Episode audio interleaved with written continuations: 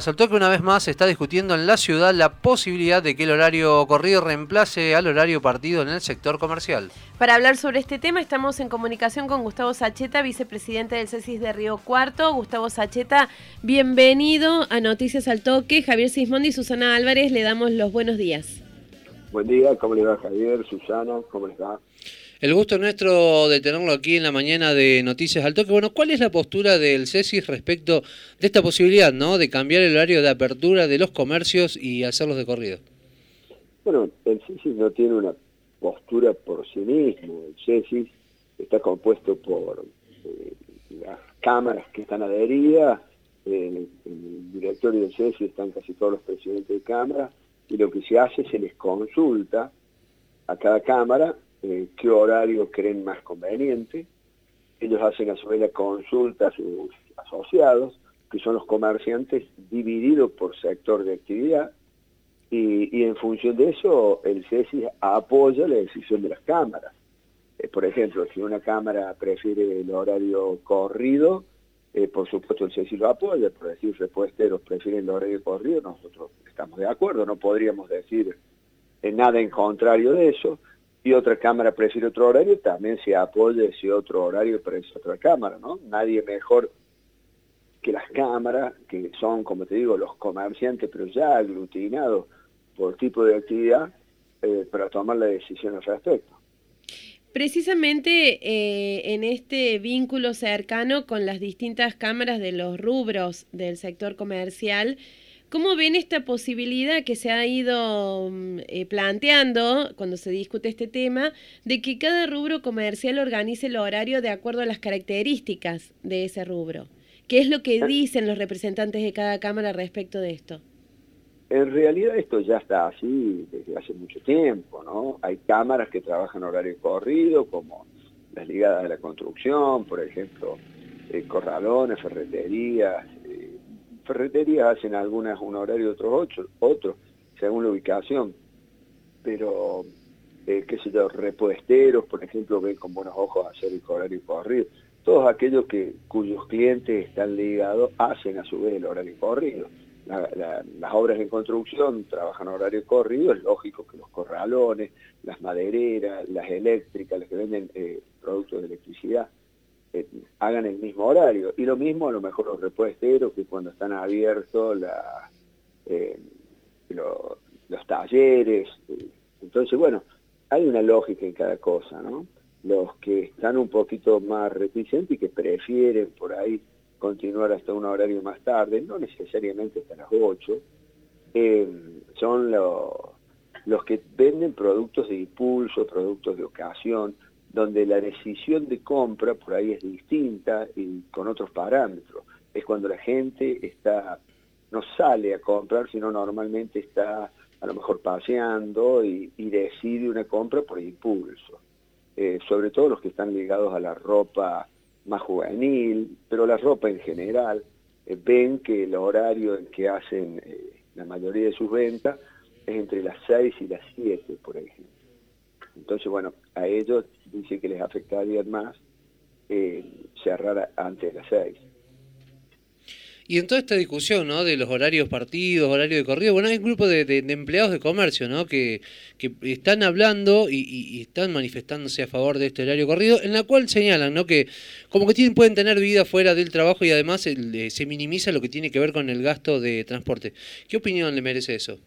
Y bueno, sí, siempre todos queremos subir nuestra calidad de vida y es lógico, pero por supuesto tenemos que cuidar el empleo en un momento tan, tan, tan complicado como esto, porque me imagino que también querrán subir su calidad de vida, no sé, los, los empleados de, no sé, de, estaciones de servicio, que trabajan 24 horas los 7 días de la semana.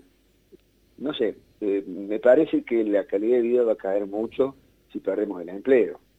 Eh, y esa situación está absolutamente latente, porque la situación de los comercios es muy compleja, pero muy compleja, dado que si tuviéramos que sufrir otro cierre, bueno, la cantidad de comercios que cerrarían sería muy alta, eh, más allá de los que ya han cerrado, que se ve en el centro la cantidad de locales vacíos y la cantidad de puestos de trabajo que se han perdido.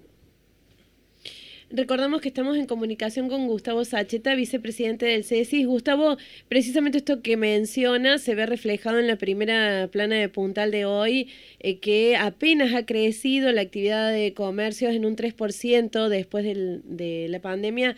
Eh, ¿Cómo graficaría la situación en números? ¿Qué, están, ¿Qué tipo de salida están buscando frente a este escenario? Bueno, eh, nosotros es algo que lo venimos viendo desde hace mucho, por supuesto. Recuerden que antes de esta pandemia la situación del comercio era de dos años de caída permanente.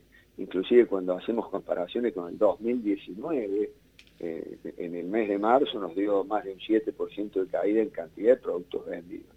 O sea, es algo que lo tenemos muy claro, eh, sabemos que es así, situación compleja porque una primera vez que te cierren, por ahí resistís eh, a posterior de eso liquidando capital, es decir, no reponiendo mercadería, como se dice habitualmente, comiéndote la mercadería, pero eso no lo puedes hacer en forma permanente. Eso es algo que puede salvarte un momento determinado, pero que si seguís en ese derrotero, indudablemente quedas derecho al cierre. Y bueno, y esa es la situación de muchos comercios.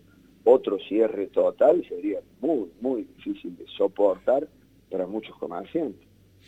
¿Se están preparando para un posible cierre estricto? ¿Cómo ven ese escenario, no, en ese sentido? Bueno, digamos, en diálogo con la municipalidad, inclusive con el gobierno de la provincia, ellos manifiestan que, por supuesto, van a hacer todo lo posible para evitar algo de esa envergadura, porque tienen claro esta situación también. Eh, manifiestan que ellos van a tener mucho cuidado con la salud, pero también con la economía, porque a la larga la economía es salud. Alguien que pierde el trabajo, alguien que se funde y, bueno, vive una situación de estrés. Eh, muy complicada que repercute seguramente también en la salud, ¿no es cierto? Así que, bueno, lo que ellos nos han manifestado es eso, que va a ser eh, únicamente ante una situación insostenible que se tome alguna medida que afecte lo económico.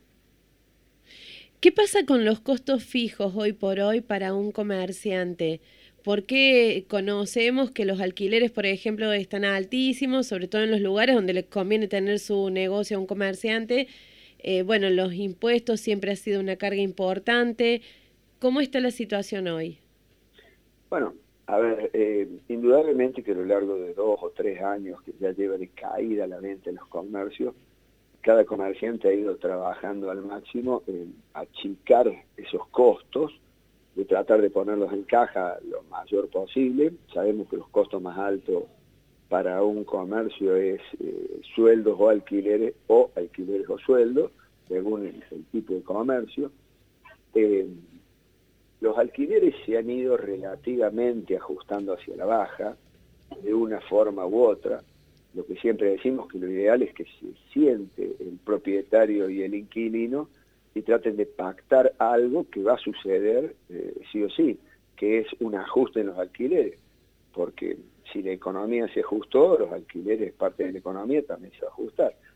Lo que quisiéramos es que se haga, como quien dice, por las buenas, en diálogo y en acuerdo entre las partes, porque si no lo hace el mercado. Es decir, esa persona se va a tener que retirar a un, a un local más chico y el propietario va a tener el local desalquilado durante un buen tiempo y cuando lo alquile lo va a alquilar más barato, porque el ajuste se va a dar, sí o sí porque es parte de la economía y la economía ese chico.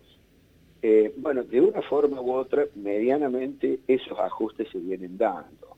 Eh, así que bueno, cada uno ha ido haciendo lo más, el máximo esfuerzo para achicar los costos y, que con la menor venta se pueda hacer rentable de todas formas.